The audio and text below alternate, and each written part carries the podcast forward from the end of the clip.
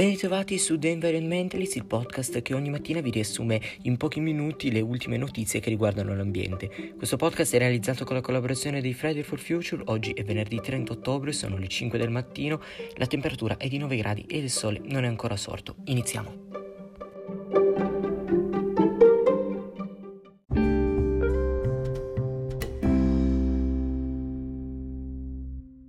The Environmentalist con un peso che può arrivare fino a 150.000 kg, una vita lunga 90 anni e lunga dai 22 ai 24 metri, oggi ad Environmentalist parleremo di lei, la balenottera azzurra.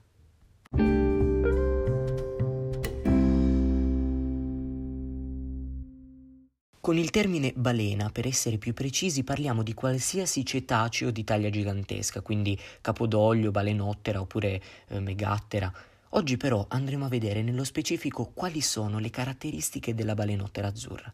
Un cetaceo sicuramente affascinante, di enormi dimensioni, ma soprattutto un esemplare che è entrato in via d'estinzione.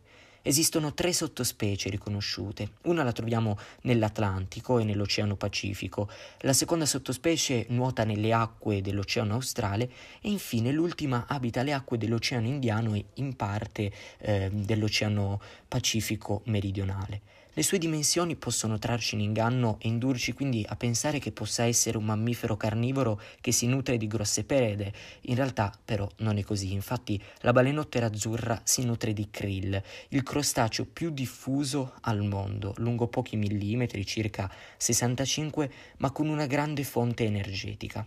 Un esemplare adulto di balenottera può arrivare a mangiare anche 40 milioni di krill al giorno.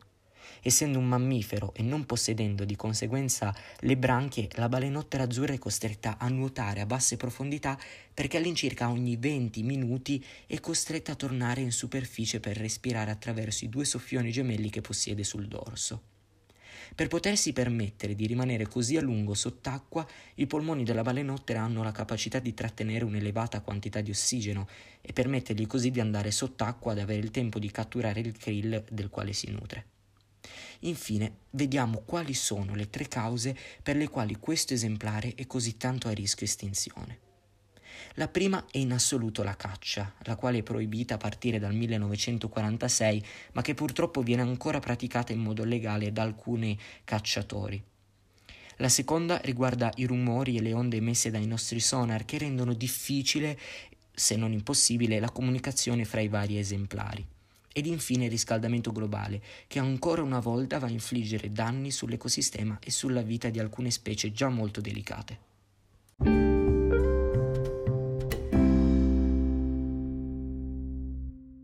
The Environmentalist Spero che l'episodio di oggi vi sia piaciuto e che l'abbiate trovato abbastanza interessante anche se diverso dai soliti e molto più breve. In ogni caso io vi ringrazio per avermi ascoltato e vi auguro un buon fine settimana. Ciao!